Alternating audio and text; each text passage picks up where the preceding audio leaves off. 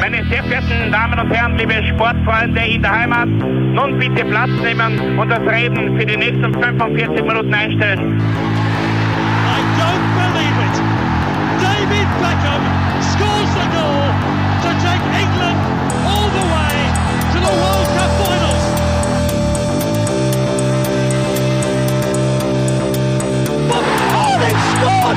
Do not believe what I've just seen! Troy Deeney has scored a penalty! He scored! Oh, Troy Deeney has scored from a Leicester penalty that was saved by Almunia! Und warten noch ein bisschen, warten noch ein bisschen, dann können wir uns vielleicht ein, ein Viertel genehmigen. Herzlich willkommen, liebe Zuhörer und Sportfreunde, zur neuen Folge des Trikot-Austauschs, dem Podcast über Fußballtrikots und Fußballkultur. Mein Name ist Florian Bruckmüller und an meiner Seite darf ich wie immer Klaus Vogelauer begrüßen. Ja, Moshi Moshi oder Yoi Tsutaki. Genau. Dom, Domo Arigato, Mr. Roboto. ähm, Japan steht auf dem Programm. Ja, ein Special über den japanischen Fußball. Ähm, ferne Welten, trotzdem so nah. Die J-League ähm, hat irgendwie ihren Ruf in den letzten Jahren, sage mal, aufwerten können. Sage jetzt, ja, wirklich. Äh, liegt da daran, dass jetzt zum Beispiel Iniesta oder wir waren noch dabei, ich überlege gerade, Podolski Ja, auch, auch gespielt hat. Ähm, das hat das Ganze etwas, sage ich mal, aufpoliert und wieder auch für Europa interessant, äh, interessant gemacht. Ähm, trotzdem irgendwie fremde Welten, die wir da betreten, auch aus Trikotsicht und ähm, das macht die Sache noch spannender, wie ich finde. ja, definitiv. Also Asien liegt, liegt dir wahrscheinlich näher wie mir, weil für mich ist schon immer wieder eine, eine überraschende Welt, die sich da auftut, aber immer wieder eine spannende Reise eigentlich, trikottechnisch.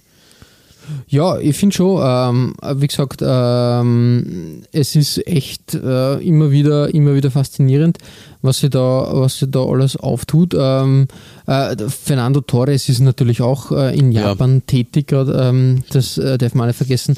Ähm, das macht die Sache halt wirklich auch, auch interessant. Also wirklich David Villar, glaube ich, ist auch äh, in, in Kobe im Moment. Ähm, das ist, ja, das sind so richtige Zugpferde. Stimmt, ne? Aus österreichischer Sicht haben wir auch zwei Legionäre gehabt bis dato. Den guten Ivica Vastic, der bei Nagoya Grampuseit gespielt hat, und Mario Haas. Ja, Haas. Das vergisst man immer Klar, wieder, dass klar, auch, auch genau, ähm, aus deutscher Sicht waren die bekanntesten natürlich Lukas Podolski, der, der bis, glaube ich, jetzt Ende der Saison, also bis 2019 gespielt hat. Und ähm, Pierit Baski, Guido Buchwald, das waren Anfang der 90er, wie die J-League so richtig ins Rollen gekommen ist, halt ähm, äh, so die, die, die, die Zugpferde, sage ich jetzt einmal. Das stimmt, ne? Auch ein Michael Lautrup war in, in, in Japan tätig. Also wirklich ähm, interessantes äh, Spektrum. Trotzdem, äh, es ist gar nicht so leicht, den japanischen Fußball in Europa zu verfolgen. Ich glaube, äh, ein paar Streaming-Anbieter haben sich da die Rechte gesichert, vor allem in, in Hinsicht auf, auf Lukas Podolski. Aber ähm, es ist, schon, es ist schon was Besonderes, nicht nur wegen der Zeitverschiebung. Naja, klar. Trotzdem muss man sagen, auch auf Nationalteam-Ebene das japanische Nationalteam doch immer, immer eine Fix, Fixgröße oder ein fixer Bestandteil von Turnieren. Ähm, die haben sich schon einen gewissen Standard erackert, möchte Ja, äh, man meinen. Es, es läuft jetzt eigentlich, also seit der ersten WM-Qualifikation 1998, ähm, ich glaube für 94 sind sie ganz knapp an den USA gescheitert, hinter den äh, Koreanern und den äh, Saudi-Arabern.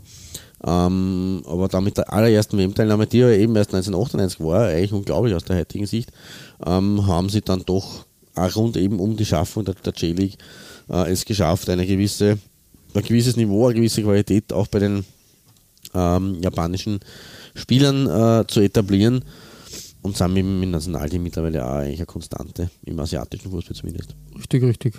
Ähm, dementsprechend, ähm, wir haben das schon in der letzten Folge an, angedeutet, wir haben ein Japan-Special mal gehabt, das war aber eher so auf, auf Asien umgemünzt. Mhm. Jetzt wollen wir das ähm, komplett auf Japan beziehen und uns zehn japanische Trikots ähm, anschauen.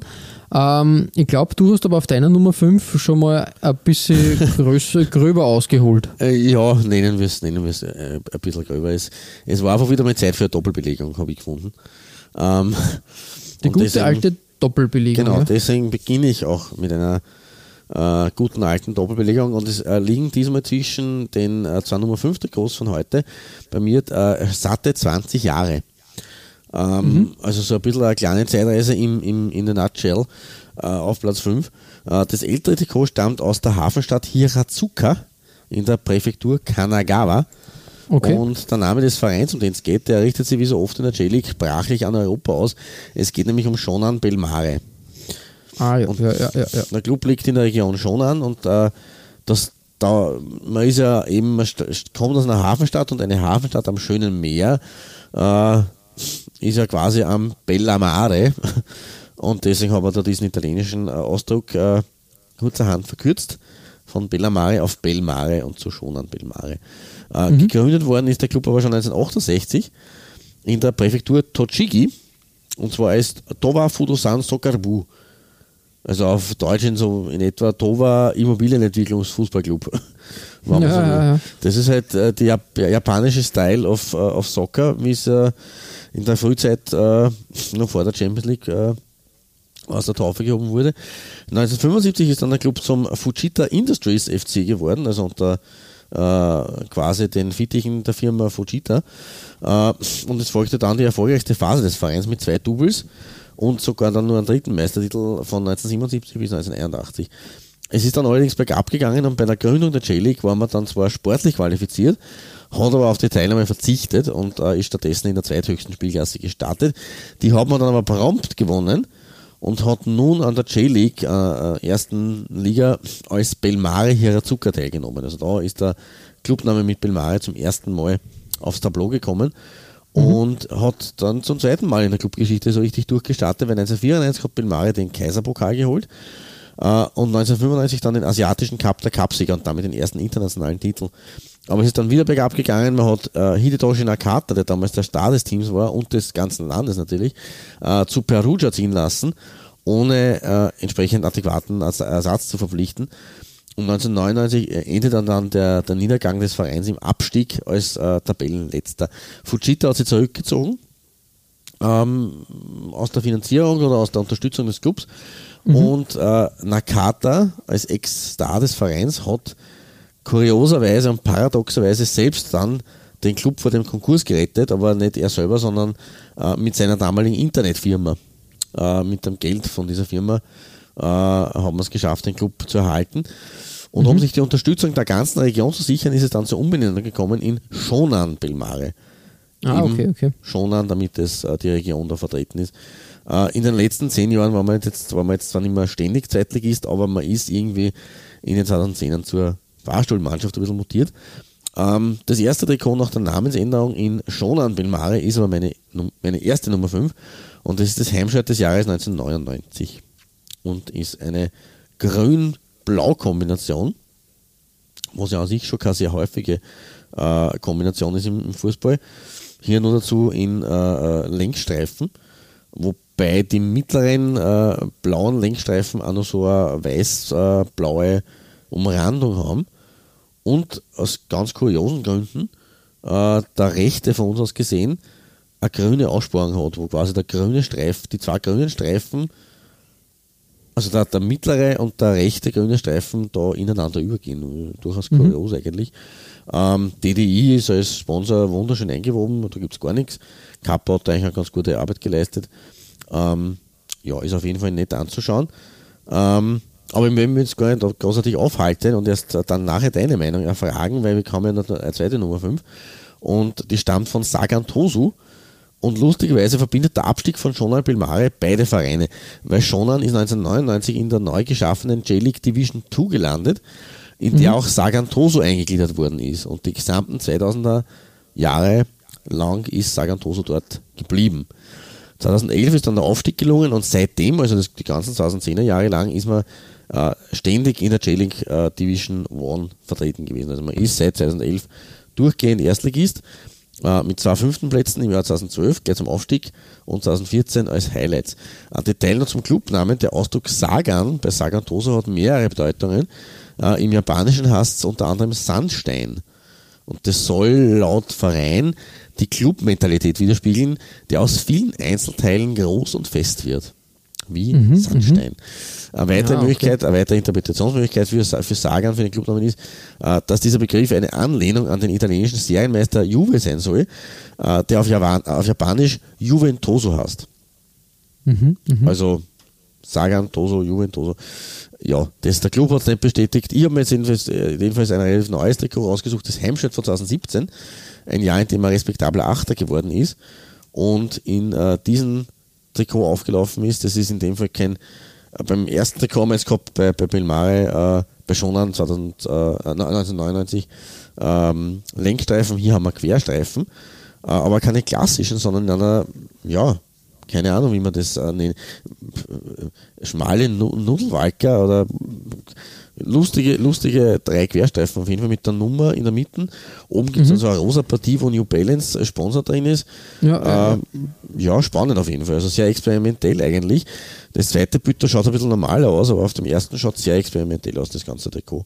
Aber das Ja, äh, heute mein Start, diese zwei Trikots. klassisches New Balance Design, wie ich finde. Ja. Also da, da macht sich New Balance immer, immer einen besonderen äh, äh, Spaß aus dem Design.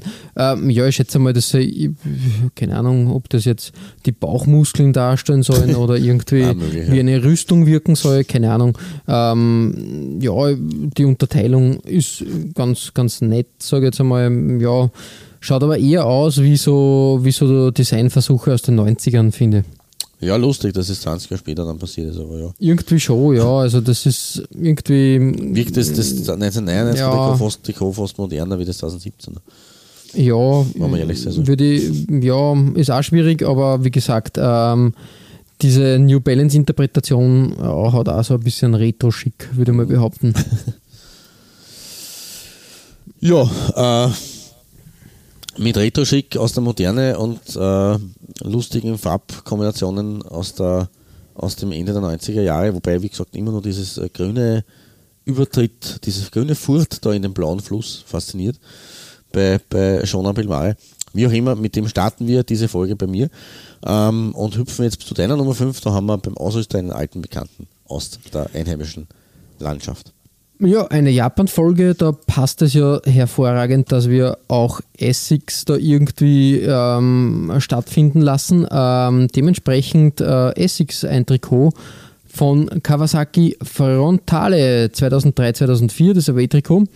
Ähm, schön finde ich da, dass Essex da als aufgenähter Badge stattfindet und nicht irgendwie, ähm, wie es dann später war, einfach dieses Essex A da platziert wurde. Das hat ein bisschen Retro-Charme, beziehungsweise erinnert an die Trikots, die Essex in, zum Beispiel in der Premier League oder auch für Borussia Mönchengladbach gemacht hat. Das Ja, das passt stimmt. ähm, da sehr gut, das gefällt mir eigentlich sehr gut. Ähm, Kawasaki Frontale, also ich habe mal zum Design selber, dieses kräftige Blau mit dem Schwarz verbunden, hat mir ein bisschen an Man City erinnert oder an, Ja. an Man City Trikots der letzten Jahrzehnte oder letzten Jahre. Ähm, das hat schon irgendwas, eine gute Farbkombi. Ähm, so im Großen und Ganzen mischt sich da wieder modernes Sportdesign. Ähm, in, in, also sieht man da, dass, äh, dass da ähm, quasi die, die, die Streifenabtrennung rein, reinläuft und, und ähm, da das ein bisschen taillierter wirkt dadurch mit so klassischen Elementen wie den Kragen. Der ist na wirklich, wirklich so, so aus, aus alter Design äh, Schiene übernommen worden. Ja, interessant auf jeden Fall. Fujitsu hat sich da auch raufgeprangert. Das hat den äh, Grund, dass Kawasaki Frontale früher, bevor die J-League ähm, diese, dieses, ähm, diese neue Struktur geschaffen hat, dass äh, quasi Werkmannschaften de facto nicht erlaubt sind, ähm, Kawasaki Fujitsu äh, geheißen und war halt die Werkmannschaft des Elektronikkonzerns äh, Fujitsu. Ja, gut, das war Ja. üblich, ja.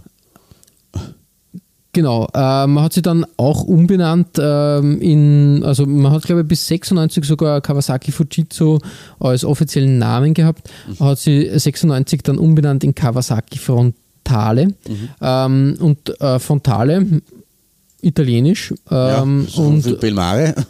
Ja, genau. ähm, und da merkt man halt schon, ähm, da hat man sich halt da ähm, ein bisschen Input geholt und Frontale soll an den europäischen Spielstil erinnern und den ehrgeizigen Führungsanspruch ähm, des Vereins, dass man halt vorne mitspielen möchte. Okay. Ja, das ist äh, ganz, ganz nett auf jeden Fall. Ja, ähm, der Verein war auch bei der Neue, äh, war auch ein, ein Gründungsmitglied der J-League Division 2 mit dem Fujitsu FC. Das ist quasi Ah, okay. sowas wie das Farmteam, kann man sagen. Genau. Ähm, ja, jedenfalls auf jeden Fall sehr interessant, sage ich mal. Ähm, den äh, Supercup hat man übrigens jetzt gewinnen können, ähm, 2019. Und in der J-League waren wir 2017 und 2018 Meister sogar. Ja.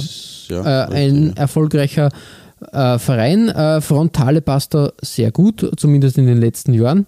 Und ähm, meiner Meinung nach mit Essex ein guter Auftakt in diese japanische Folge. Das stimmt, ja. Also äh, designmäßig gelungen und kann man nichts aussetzen, ja. So stimme ich dir zu.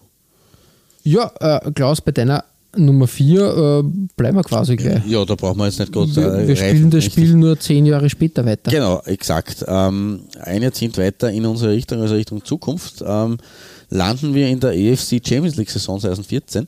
Und in dieser hat Kawasaki Frontale ein eigenes, äh, wunderschönes internationales Trikot gehabt. Ähm, das ist quasi eine Special Edition gewesen von Puma, die dann schon übernommen gehabt haben.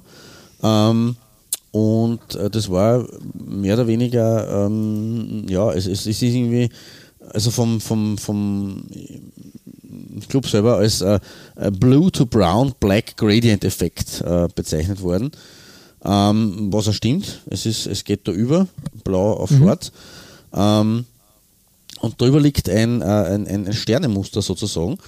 Ähm, und äh, beim Club-Logo findet man darunter noch Japan.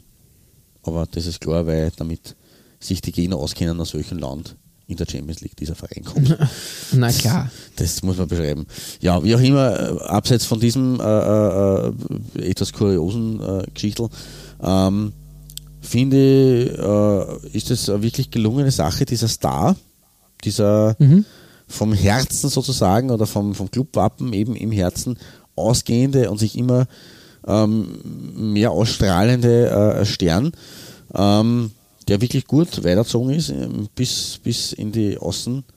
Ähm, ähm, Ausläufer und dann eben durch dieses äh, überlaufende Schwarz auch noch mehr eine gute Kombination darstellt. Äh, eine Kombination der Farben, die du auch schon auf deiner Nummer 5 gehabt hast, schwarz, blau und eben auch ein bisschen wei- weiß oder hellblau. Ähm, Finde ich eine durchaus gelungene Kombination. Also mega erfolgreich waren wir zwar nicht, man ist als Gruppenzweiter mit diesem Trikot äh, in der Vorrunde aufgestiegen hinter den Western Sydney Wanderers, aber im Achtelfinale ist dann relativ unglückliches ausgekommen gegen den FC Seoul. Man hat daheim 2 zu 3 verloren und auswärts 2 zu 1 gewonnen. Aber wie wir wissen, gibt es die Auswärtstorregel und das ist halt dann, wenn man daheim 2 3 verliert, reicht dann ein 2 zu 1 Auswärts nicht, um weiterzukommen. Also Ja, bitter, aber trotzdem in leider Style. war, ja. Genau, aber in Style haben sie dieses äh, Ausscheiden verkraftet und deswegen ist das meine heutige Nummer 4. Ja, sehr schön. Also auch da wieder Designs am Werk, die wir in Europa eigentlich gar nicht wirklich, wirklich kennen oder, oder sehen. Mhm, das ist korrekt. Auch gerade bei den großen Ausrüstern, wo du sagst, okay, wenn jetzt, wenn jetzt New Balance das macht, okay, ja, passt, äh, oder, oder Essex in, in Japan was, was äh, produziert, ja, das sieht man bei uns sowieso nicht wirklich. Aber auch Puma, ja, das finde ich, finde ich eigentlich sehr, sehr toll.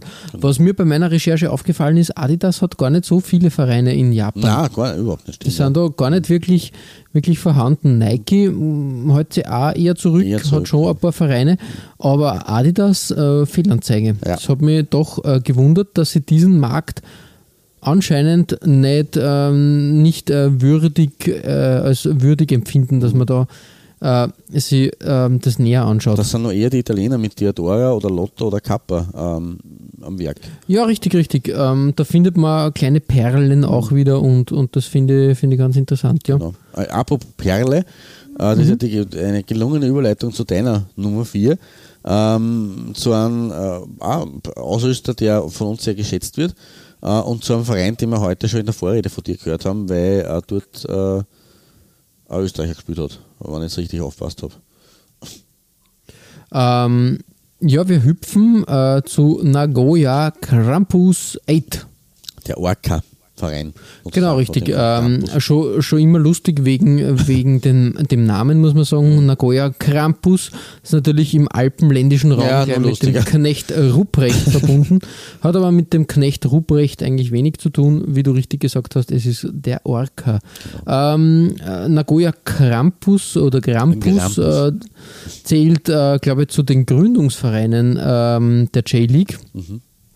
Und auch hier zieht im Hintergrund ein Konzern die Fäden. Ähm, da muss man halt nur auf meine Nummer 4 schauen, dann weiß man es sofort. Toyota äh, war da ähm, beteiligt und ähm, ja, war halt die Werkmannschaft von Toyota.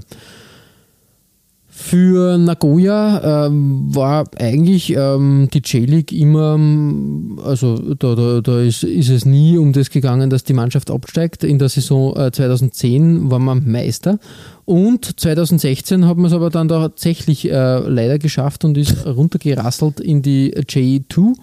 Ähm, man hat es aber inzwischen wieder geschafft, äh, in die J1 aufzusteigen. Äh, man muss aber auch sagen, äh, mh, ich glaube, an, an die großen Erfolge der, der, vor zehn Jahren hat man bis dato nicht anschließen können. Ich glaube, man guckt so etwa im, im weiteren äh, im Tabellenende fast schon herum. Was auch interessant ist, das haben wir, glaube ich, schon mal in einer Folge besprochen, ähm, bevor der gute Arsene Wenger bei Arsenal tätig war, war er zwei Jahre bei Nagoya Genau, als ja. Trainer. Vergisst man immer wieder. Eigentlich äh, muss man ehrlich sagen, äh, ich, ich vergiss das, das waren 96. Eigentlich würde man sagen, Arsene Wenger ist seit ewig, seit den 80er Jahren ja eigentlich schon Trainer bei Arsenal. Gewesen, Äh, war aber ja. erst, ja, gewesen, aber war eigentlich de facto erst seit 96 Mhm. und vorher in Japan. Unüblich der Sprung, dass man direkt von, von, von Japan, was ja eigentlich damals so eher, das war, ich lasse meine Trainerkarriere jetzt ausklingen Mhm. und schiebe da eine ruhige Kugel. Ähm, eher unüblich, ähm, dass man dann äh, den Sprung zu, zu Arsenal geschafft hat. Ja, von einem japanischen Club zu einem Top-Club in England, das ist sehr ungewöhnlich. Ja. Ein Goldgriff für Arsenal auf jeden Fall. Das stimmt. Ähm, ein Goldgriff war auch das äh, Trikot ähm, von Le Coq Sportif aus der Saison 97, 98, das Third-Trikot. Und da muss man halt auch sagen, wieder ein Design, ja, das kennt man bei uns überhaupt nicht. Äh, auch, m, vermutlich, weil es von Le Coq Sportif war und ist. Ja, ähm, wie soll, man, wie soll man das erklären jetzt? Im, im Sinne von eine Wellenbewegung, die den Orca da tragen, äh, sozusagen, in ein, also hauptsächlich ein schwarzes Trikot und die Wellen, die da auf der, auf der, auf der Vorderseite stattfinden, sind in Rot- und Brauntönen gehalten und dann auch in Schwarz. Sehr, sehr und, arg, und, vor allem auf dem Hintergrund, auf dem du da das äh, präsentierst. Ja, richtig, richtig. Und, und ziehen sie halt schön über das Trikot zu dem, zu dem Sponsor Toyota nach oben und dann wieder nach unten. Also wirklich eine schöne Wellenbewegung und oben fast wie bei einem Rugby-Shirt, möchte man fast sagen. Äh, weiß-schwa- äh, weiß-rot dann nur so ein, ein, ein ja, Abtrennungsmerkmal, eine Abtrennungslinie. Und äh, Le Coq Sportif nicht jetzt irgendwie links oder rechts zu finden, sondern auf dem Kragen platziert, also Ja. quasi auf dem, auf dem äh, Bund des Kragens. Ah, erinnert mich wirklich an so ein Rugby- oder Football-Shirt. Ja, durchaus, ja. Also es kann man unterschreiben, ja.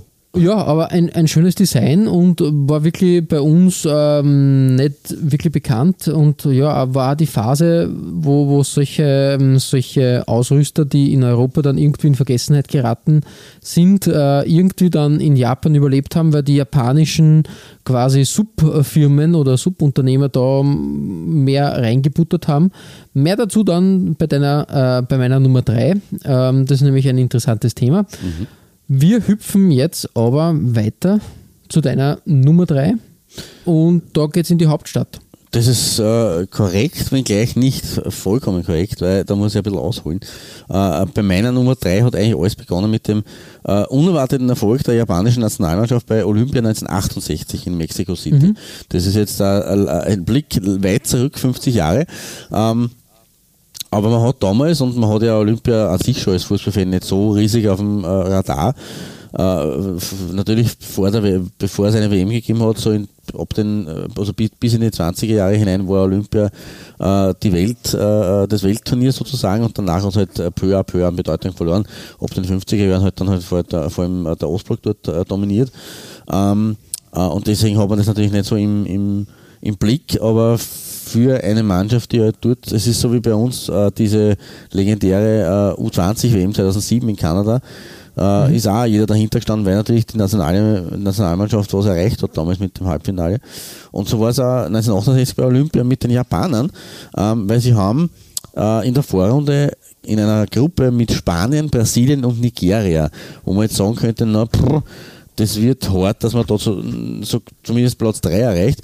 Aber sie haben tatsächlich in dieser Gruppe ähm, gegen Spanien und Brasilien remisiert und die Nigerianer besiegt und diese äh, nach Alterzählung ähm, vier Punkte haben gereicht, äh, um in, in, der Vorrunde die Brasilianer rauszukegeln. Die sind nämlich nur Dritter geworden mit zwei Unentschieden mhm. und einer, einer Niederlage. Im Viertelfinale haben die Japaner dann die Franzosen bekommen und haben die mit 3 zu 1 besiegt.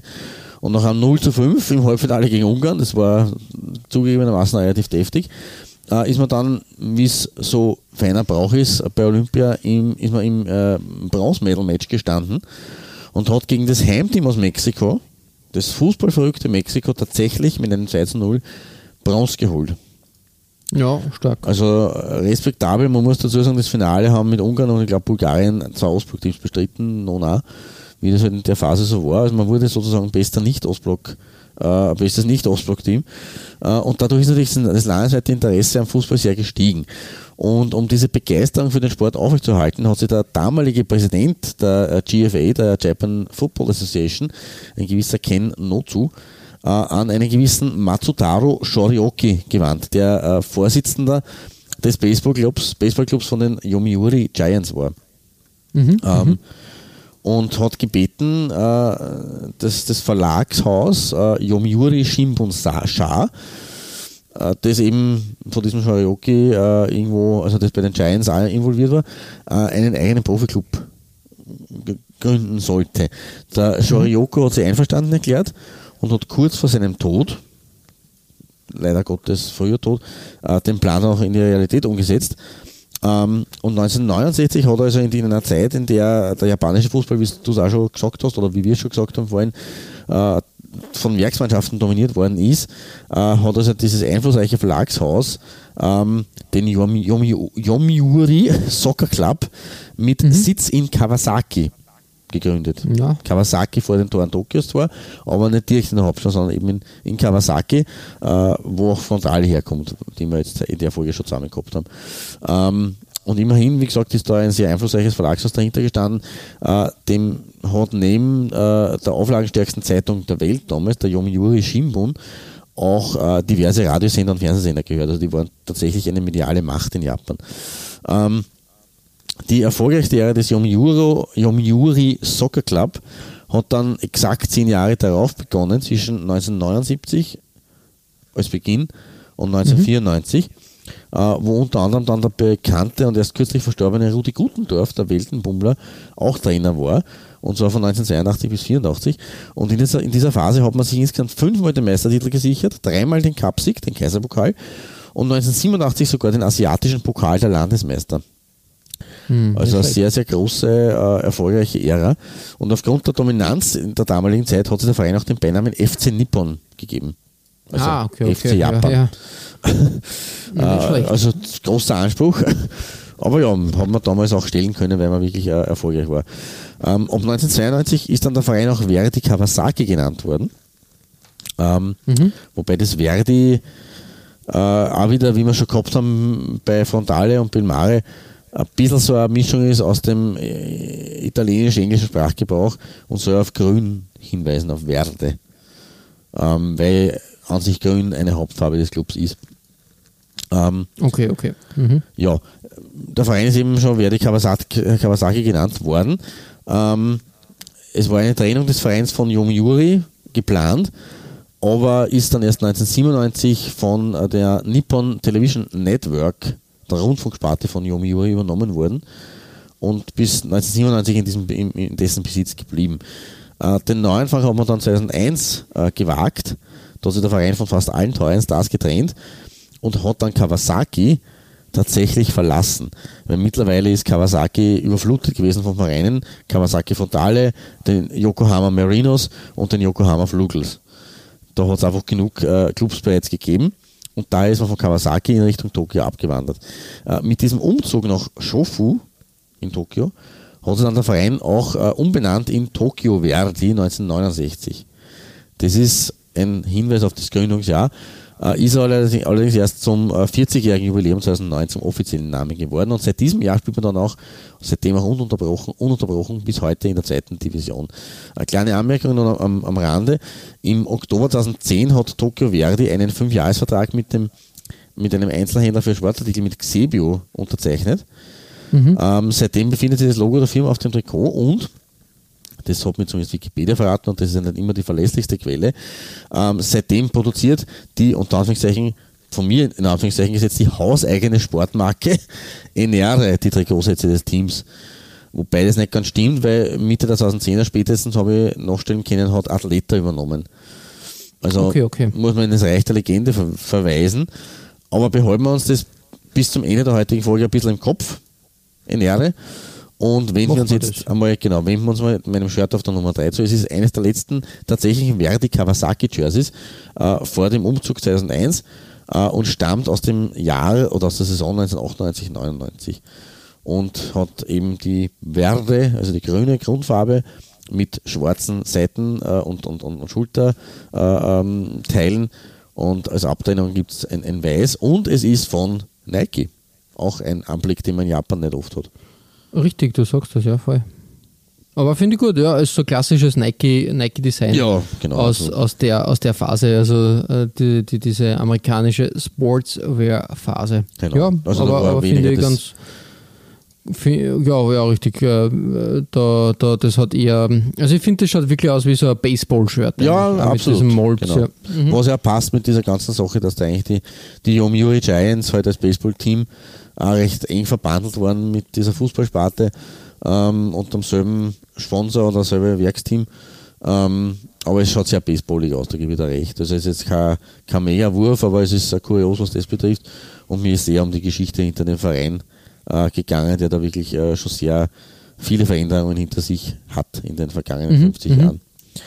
Genau, das ist meine Nummer 3. Und ja, ich habe jetzt schon von NR gesprochen und wir, wir, wir behalten es trotzdem noch weiter im Hinterkopf, aber wir kommen bei deiner Nummer 3 lustigerweise eben genau zu diesem äh, Ausstatter. Genau, richtig, zu den Kashima Antlers, auch ein, ein Verein, der eigentlich extrem bekannt ist vom Namen her, hat ähm, auch meisterschaftstechnisch, glaube ich, mir, mir fällt jetzt, also ich weiß jetzt nicht auswendig, aber ähm, schon, ähm, glaube ich, in den letzten Jahren, auch ich glaube 2016, die letzte Meisterschaft äh, für sich äh, entscheiden können. Also wirklich ein, ein erfolgreicher Verein und, und spielt halt immer, immer oben mit. Ja, ähm, da hat man es achtfacher japanischer Meister. Das ist schon ziemlich, ist okay, ja. ziemlich äh, stark. Und ja, Ähm, Sie ähm, sind, glaube ich, Rekordmeister in der, in der J-League, wenn ich mich nicht täusche. das, das kann leicht sein, ja. Äh, Fünfmal den japanischen Pokal äh, für sich entscheiden können und die Champions League 2018 gewonnen. Das ist schon, ja, das bedeutet was, sage ich jetzt mal. Ähm, mir ist das Trikot aus der Saison 96 äh, ins Auge gesprungen, weil du, wie du richtig gesagt hast, erstens einmal mh, Enere da stehen hast oder Enere platziert wurde und ähm, mit Pepsi ja auch wieder eine, einen, äh, wie sagt man, einen Sponsor da hast, wo du dir denkst, na, das ist aber nicht schlecht, das kann einiges. Jetzt äh, möchte ich unserer geplanten Enere-Folge nicht zu viel äh, Drive wegnehmen und die ganze Geschichte ähm, da breitlegen, aber sagen wir mal so, während die Marke in Europa de facto tot war oder nicht mehr, mehr wirklich existiert hat, ähm, hat ähm, in Japan äh, die Marke m, weiter stattgefunden, auch in den 90ern. Weil, wie, wie gesagt, wie so oft halt das Sublizenzierungsverfahren da irgendwie wilde, wilde äh, Blüten getrieben hat und da plötzlich der Markenname Enere halt auch in Japan von einer anderen Firma gekauft wurde und die hat dann unter dem äh, Logo äh, Sachen vertrieben. So ähnlich läuft es gerade mit Fila, einer italienischen Mannschaft, die aber jetzt äh, Marke, richtig, sorry, ähm, die aber jetzt äh, aus Südkorea aus operiert, weil eine, ein südkoreanisches Konsortium die Markenrechte äh, sie äh, gekrallt hat und quasi ähm, das Stammhaus dann overruled hat und inzwischen weltweit agiert. Aber die Marke dadurch auch wieder auf Vordermann gebracht hat, muss man sagen, weil äh, auch im, im Sports Lifestyle und so äh, war viele ja jahrelang verschwunden Das und jetzt wieder dick da. Ja, Kashima Antlers, äh, wenn ich mir das Trikot so anschaue, ist das, äh, ich kann da gar nicht sagen, äh, ich würde gar nicht behaupten, dass das so viel ähm, mit den 90ern zu tun hat. Es ist für mich, also so viel, ja, es hat doch extrem viel mit den 90ern Ja, zu tun. Es ist aber irgendwie auch ähm, so ein, eine Mischung aus 80er und 90er, also wirklich Mhm. ein, ein popkulturelles äh, Meisterwerk, möchte ich fast sagen. Wirklich, also das schreit förmlich ähm, arges Design, arges Design, wirklich ganz, ganz arg. Äh, diese, diese weißen, weißen, blauen und, und roten äh, Streifen und Details, äh, die im Half-Dot-Design dann sich irgendwie auflösen, ganz wild. Äh, das muss man sich, glaube ich, selber anschauen. Äh, Es erinnert mich ein bisschen auf den ersten Blick an ein Reebok-Design oder könnte. Also das ist die äh, wilde, äh, der wilde kleine Bruder von klassischen Reebok-Design sozusagen. Ja, So kam es mir in den Sinn. Und wie gesagt, mit Pepsi, Pepsi als Sponsor, dann äh, ist das alles eigentlich äh, ganz perfekt. Eine, ein wilder Ritt auf, der, auf dem Trikot-Design, wie ich finde. Ähm, sowas kann nur in Japan passieren. Und ähm, dementsprechend bei mir auf der Nummer 3 eine wirklich ähm, schöne Sache, eine kleine Zeitreise. ja, das stimmt. Also es ist. da bleibt man nur durchzublasen. Es hat irgendwie was. Also es, ist, es fasziniert mich irgendwie total mit diesen äh, Dot-Geschichten und mit den, mit den äh, wüden weißen Zacken. Ja, Ich bin mir faszinierend. auch nicht ganz sicher, genau richtig. Äh, es, ist, es ist schon sehr faszinierend, ja. Man weiß nicht, ähm, soll man das jetzt ähm, toll finden oder Man, so, ist das, man sagt immer, es ist wie ein Autounfall, man kann nicht wegschauen. Das ist jetzt hart gesagt, Ja, aber irgendwie schon. so, es ist ein, ein. Design, wo man, wo man einfach, ich werde nicht ganz schlau aus dem Mhm. Design, ob ich das jetzt super, super flockig finden soll und äh, quasi sage, ja, da traut sich, äh, traut sich wer was, äh, das ist mutig, cutting edge, Mhm. oder ob das einfach äh, meiner Meinung nach ein bisschen zu weit geht. Mhm. Trotzdem, schöne Sache. Dementsprechend bei mir auf der 3. Und ja, Klaus, wir hüpfen weiter auf deine Nummer 2. Ja, und über meinen äh, Verein auf Platz 2 habe ich eigentlich in unserer ersten Japan-Folge äh, schon reichlich viel erzählt. Wie schon erwähnt, äh, die erste Japan-Folge ist ein bisschen, äh, wir haben es so in Erinnerung, alle beide, äh, aber es ist nicht ganz richtig, es ist nur die halbe Wahrheit. Das ist eigentlich das Asien-Special damals übertitelt gewesen. Äh, Folge 23, also schon über 100 äh, Folgen her. Ähm, aber da war eben die Kirsche aus Osaka, also Cerezo, äh, Thema bei mir.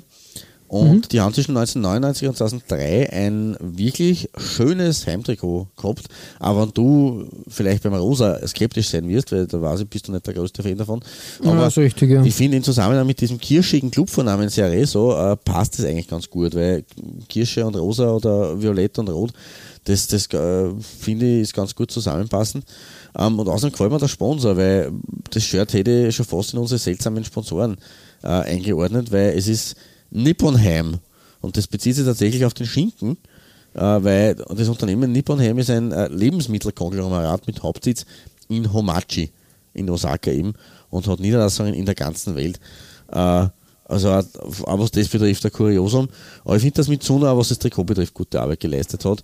Ja, ähm, ja. Weil diese ähm, strichlierten, äh, wie nennt man diesen Effekt, äh, kennt man ja von, von, vom äh, Underlinen äh, in diversen ähm, Ja, ja, es ist einfach, Schreibprogramme. ja, richtig, richtig. Ja. äh, dieses nicht ganz durchgezogene äh, äh, Unterstreichen, sondern so, ja, es sind sogar kleine. Pfeile, würde ich behaupten. Ja, s- richtig, sieht man da am ersten Blick gar nicht so genau, aber es, es schaut irgendwie total spannend aus und, und grenzt eben diese äh, äh, Lenkstreifung voneinander an in dunklem Blau und in Rosa.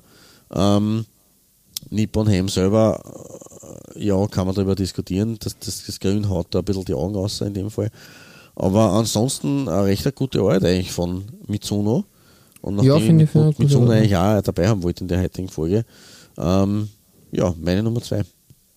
Schön, ja, ich bin auch großer Mitsuno-Fan, haben wir schon mehrmals gesagt und das finde ich halt auch wieder ein Design.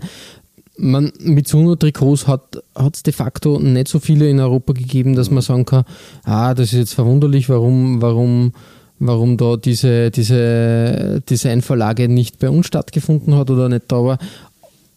Aber ich muss echt sagen, wirklich tadellos eine schöne Sache und ähm, ja, äh, ein, eine, eine wirklich schöne Arbeit, die da Mitsuno in der J-League gemacht hat. Danke, danke. Ja, und deswegen äh, würde ich das mit, mit Silber prämieren sozusagen. Ähm, und deine Silbermedaille ist auch eine dunkel-hell-Kombination.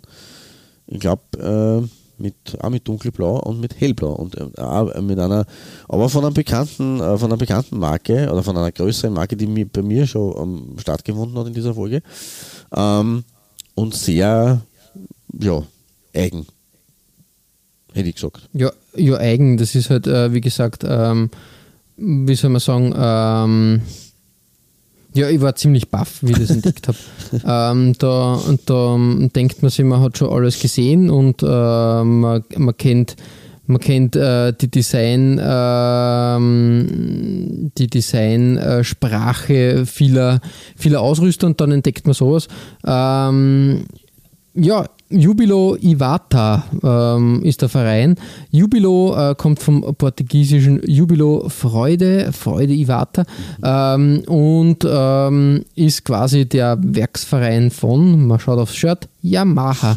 Also wie gesagt, auch hier wieder klare, klare äh, Kennzeichnungen. Ähm, in der Saison 2019, also in der abgelaufenen Saison, äh, Japan spielt ja eine Ganzjahresmeisterschaft, ähm, hat man es geschafft und ist abgestiegen. Da hat es keine Freude gegeben. Ja. Kein Jubilo, sage ich jetzt einmal, in Iwata. Trotzdem, glaube ich, ist der Verein doch ähm, relativ erfolgreich und hat drei J-League-Meistertitel, ähm, 97, 99 und 2002, auf dem Konto stehen. Ich glaube, den Kaiserpokal haben wir zweimal gewonnen, 82 und 2003. Das ist schon sehr stark. Ich glaube, die Champions League hat man sogar auch 99 einmal gewinnen können. Okay. Ähm, ja, also wirklich, äh, wirklich eine schöne Sache. Ähm, was ich da gefunden habe, ist ein Special Shirt. Das ist, glaube ich, für ähm, irgendwie ein, ein, ein Turnier oder ähm, irgendwie ein, ein spezielles, ähm, ja, wie soll man sagen, ich, ich habe nicht genau wie, herausgefunden, ob es jetzt äh, im, im Cup, im Kaiserpokal getragen wurde oder, oder vielleicht bei irgendwas anderes. Okay. Äh, es war nicht offiziell in der Meisterschaft äh, im Einsatz, es war ähm, aber trotzdem äh, für, für, ich glaube, es war der Cup äh, da und das ist halt einfach wirklich irre. Also da hat Puma wirklich, das ist ja wie ein, ein modernes Kunstwerk. Also diese Wellenlinien da in Blau und, und ähm, dunkelblau gehalten, da mit diesen grau-bläulichen Applikationen, weißgehend, ähm, Yamaha in dieser klassischen äh, Box, würde mal behaupten, äh, das ist schon ziemlich heftig, aber ähm, ja, ich habe mich dann auch gefragt, äh, kann, könnte so ein Design überhaupt in, in, in Europa stattfinden oder würde da die UEFA sagen, Freunde, äh, na, das lenkt zu sehr ab vom Spiel. Möglich, das weiß man oft nicht bei der UEFA, was der alles einfällt. Ja, vor allem wenn man sich die, äh, die äh, Trikots sonst so anschaut, äh, die Jubilo Iwata ähm, trägt auch von Puma, die sind relativ nicht konservativ, aber eher, eher schlicht gehalten. Darum hat mich dieses, ähm, dieses Special Shirt da echt gewundert, ähm, dass da so auf den Putz äh, gehaut wurde in, in Herzogenaurach und Puma da so über die Stränge geschlagen ist. Ja. Also da war ich wirklich, wirklich sehr überrascht. Aber auch solche Trikots, äh, finde ich, haben ihren Reiz und ihre Daseinsberechtigung. Ja, su super finde ich das. Also, Und äh, dementsprechend äh, bei mir auf der 2. gute Wahl. Also sagt eben auch, dass Puma halt da auch, äh, wie schon bei, bei Frontale äh, in Asien echt Sachen hervorholt. Puh. Respekt. Ja, voll. Richtig, richtig, du sagst. Jupp. Ja, Klaus, es ist soweit. Wir haben es geschafft. Wir klettern auf die Eins und da ist nicht minder unspektakulär ein Trikot zu finden, äh, wo ich auch sage, okay, äh, der Ausrüster hat so ein Design bei uns, Ja, unter Anführungszeichen, eigentlich ne nicht im Portfolio. das stimmt. Da kann man nämlich wirklich durchaus den Vergleich ziehen. Ähm, ich habe mich übrigens auch gefragt, haben wir schon jemals ein Shirt aus Hiroshima behandelt? Ich glaube Boah, nämlich, ich kann es ich kann's da gar nicht sagen. Also in unserer Mhm. Asien-Folge damals, 2013, ah, 2013 äh, äh, Folge 23, glaube ich nicht. Ähm, Mir würde es auch sonst nicht einfallen. Ich bin mir jedenfalls nicht sicher, aber Hi- Hiroshima San Frecce äh, kann auf jeden Fall von sich behaupten, der älteste Verein der J-League zu sein. Ähm, das steht einmal ganz fix fest. Äh, und das, obwohl man erst 1992 eigentlich als eigenständige Aktiengesellschaft gegründet wurde. Ähm, der Verein geht allerdings auf eine äh, 1938 gegründete Werksmannschaft zurück. Mhm. Also ist wirklich schon sehr alt für japanische Verhältnisse. Äh, es war damals eine Werksmannschaft des Mazda-Konzerns und äh, die hat von bis 1984 Toyo Kogyo KK geheißen ähm, und war wie gesagt Grundlage dieses heutigen Teams äh, und hat ja 1965 die erste ausgetragene japanische Fußballmeisterschaft gewonnen. Also ist eine echte Traditionstruppe. Äh, gemeinsam mit übrigens deiner Nummer 2, nämlich Jubilo Iwata, ist äh, San Frecce mit drei Meisterschaften, die alle in den 2010er geholt wurden, äh, auch der dritte äh, erfolgreichste Verein der J-League-Ära. Äh, weil mehr Ligatitel haben eben nur die schon erwähnten Kashima Antlers, der Rekord-Champion mit acht Titeln, und die Yokohama Marinos geholt. Ähm, 2011, äh, im Jahr meines Nummer 1 Trikots, hat mit Platz 7 noch nicht viel darauf hingedeutet, dass man die beiden Jahre darauf, 2012, 2013, jeweils Meister werden sollte. Aber die Optik des Jerseys als Hingucker ist vielleicht schon erster Hinweis darauf gewesen. Und diese Optik stammt von keinem Geringen, und jetzt kann ich es auflösen, was du schon angedeutet hast bei der Überleitung, von keinem Geringeren als Nike. Ähm, was in dieser Form eben bei uns in Europa so sicherlich noch nicht oder nicht damals äh, zum Einsatz gekommen ist. Ich habe das gefunden auf footballshirtculture.com. Äh, es ist ein Traum in Violett und äh, ja, dunkelblau-schwarz. Ähm, auch sehr abstrakt, aber total faszinierend, Mhm, mhm. wie, wie ich finde. Ja, richtig. Ich bin auch immer noch äh, ganz, ganz verwirrt sozusagen, ähm, dass Nike sowas produziert. Aber ja, äh, am japanischen Markt muss man anders agieren und dementsprechend passt es ja hervorragend, wie ich finde. Eh, absolut. Also, Voll cool. Also wirklich äh, eine schöne Sache. Und ähm, solche Trikots, ähm, ja, ich finde es immer super, solche Designs von so großen Firmen äh, zu entdecken, wo man eigentlich äh, sich denkt, äh, eigentlich kenne ich die Designs von der Firma X, in dem Fall Nike, doch und so unterschiedlich sind es nicht.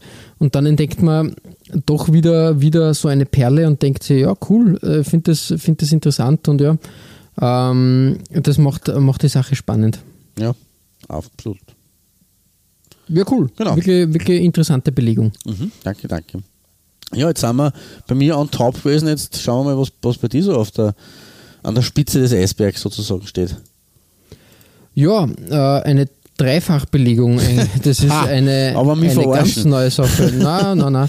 Ähm, man muss halt dazu sagen, ähm, die, ähm, die äh, zwei Trikots, die jetzt gleich, also nach dem jetzt, ähm, also ich werde das einmal aufreihen.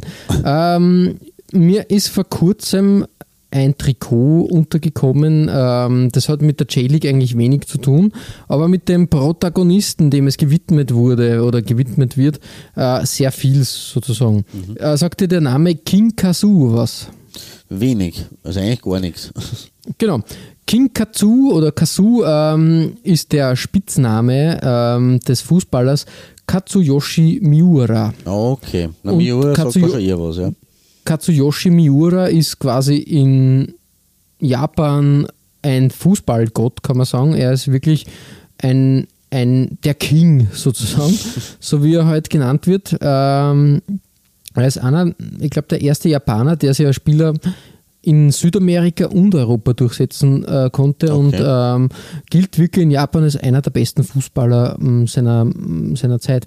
Ähm, das Interessante ist, ähm, King Kazu, ähm, geboren am 26. Februar 1967, ist noch immer Profi. Er spielt Ah. noch immer Fußball.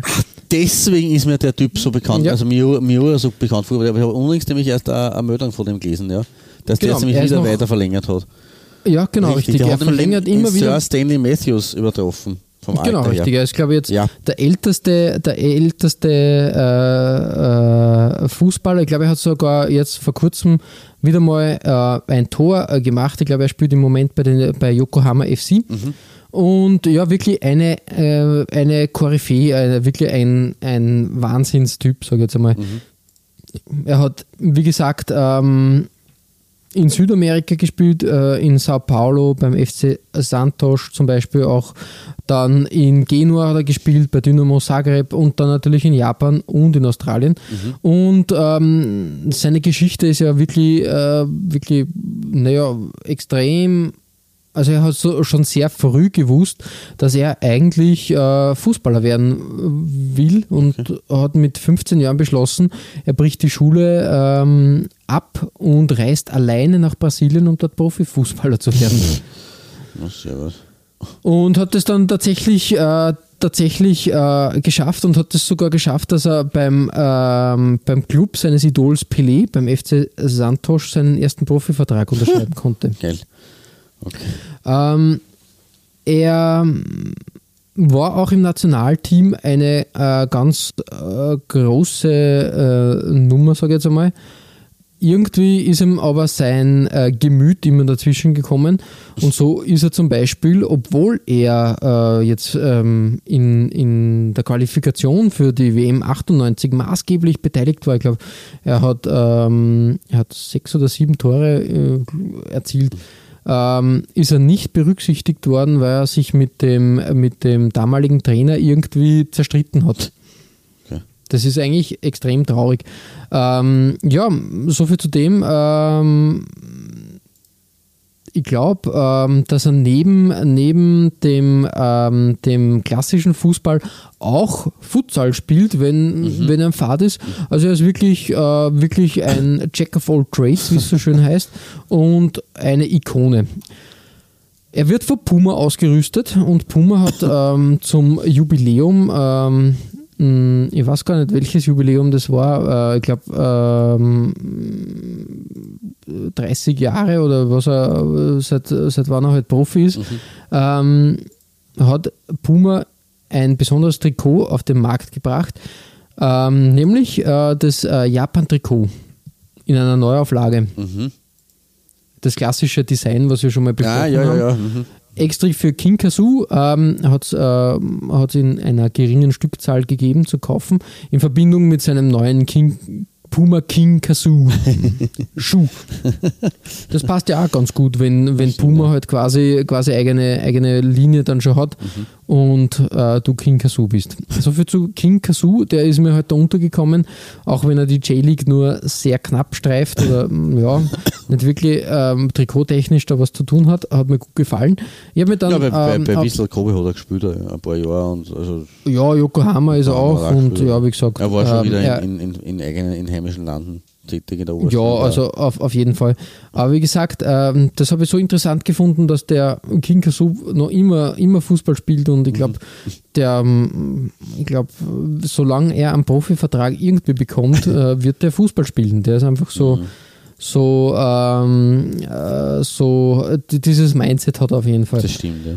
Auf meiner richtigen Nummer 1 ist, ähm, ein, sind zwei Shirts, äh, die gehen aber Hand in Hand ähm, aus der Saison 93, nämlich etwas, was wir in unseren Breitengraden gar nicht kennen, aber wo du halt siehst, wo die J-League ihre Inspiration hergenommen hat. Zwei All-Stars-Shirts. Es ist damals schon versucht worden, äh, All-Star-mäßig das aufzuziehen. Ähm, vom Mitsuno erhalten, da ist, er hat West gegen Ost gespielt, so klassisch wie halt in der NBA zum Beispiel. Rot gegen Blau. Und ähm, ja, das ist halt auch Mitsuno-Design par excellence, wie es damals halt äh, gemacht wurde. Während das rote Design eher so wie ein Vulkanausbruch äh, ausschaut, mit diesen roten, roten äh, Flammen. Ja. Cracks äh, und, und alles Mögliche. Den, äh, den Kragen, der so, so äh, schwarze, ähm, äh, wie mit einer Spraydose gesprüht, da, da hat ähm, wirklich ein, ein sehr spektakuläres Trikot, wie ich finde. Ähm, ist äh, der Gegenpart, das Blaue, sehr ruhig, finde ich, in der Ding. Das und stimmt, wirkt ja. eher so wie, wie, wie das Meer oder wie ein, ein Eisschollen fast schon da. Ja, Feuer und Ganz Eis. interessant, ja, so Feuer und Eis ja. passt da ganz gut. Das ist auch in Japan ein Thema und äh, wie gesagt, ähm, ähm, das J-League-Logo, das große J, hat, da, hat sich da reingeschmuggelt und das passt auf beiden hervorragend, wie ich Ja. finde. Und ja, wie gesagt, ein interessanter Fun-Fact, dass da halt sehr früh schon versucht wurde, ähm, ähm, so All-Star-Games zu etablieren. Ja, Bin mir nicht sicher, ob das bis heute anhält, aber zumindest in den 90ern war es gang und gäbe. Ja, Klaus, ähm, damit ist unsere Japan-Reise beendet. Wir haben sehr viele schöne Trikots gesehen, sage ich jetzt mal. Sehr viele Designs, die es bei uns gar nicht gegeben hat und das war auf jeden Fall die Reise wert. Ja, das hätte ich auch gesagt. Also es ist immer wieder eine Reise wert, mit dir in den Flieger zu steigen oder in den Trikotschrank und äh, da sich was anzuschauen. Und deswegen war es auch bei, bei dieser Folge der Fall. Ihr findet alle besprochenen Trikots als Nachlese der Episode auf unserer Facebook-Seite www.facebook.com slash Trikotaustausch Infos rund um den Podcast oder auch über uns selbst findet ihr auf unserer Homepage. www.trikotaustausch.at Weitere Trikotaustauschgeschichten findet ihr auf unserer Instagram-Seite unter Trikotaustausch oder eben auf unserer Facebook-Page. Wir freuen uns über Feedback, gerne als Kommentar oder Message auf Facebook oder per Mail an. feedback at Trikotaustausch.at Wenn euch unser kleiner Podcast gefällt, freuen wir uns natürlich auch über 5 Sterne auf iTunes. Ja, Klaus, äh, wir haben das schon heute leicht anskizziert. Äh, wir werden uns in der nächsten Folge einem Ausrüster widmen, der ähm, in Folge 129 schon Thema war, bei, bei der Fiorentina. Ja, das stimmt. In der Folge Thema war Ja. und jetzt einmal die Geschichte quasi äh, zu Ende gebracht werden muss. Genau. Wir sprechen über Enere, eine Kultmarke aus Italien, die in den 80ern ja wirklich nach dem Trikotton gegriffen hat und wirklich äh, breit aufgestellt war und dann irgendwie von einem Tag auf den anderen gefühlt verschwunden ist. Wir werden uns die Geschichte genauer anschauen. Yes. Oder sie. Dementsprechend, ja, dementsprechend auch wieder schöne Trikots hervorkramen und nur wichtig, glaube ich, interessante Geschichten entdecken. Bis zum nächsten Mal verbleiben wir wie immer mit sportlichen Grüßen Gut gehört, meine Lieben. und bis bald.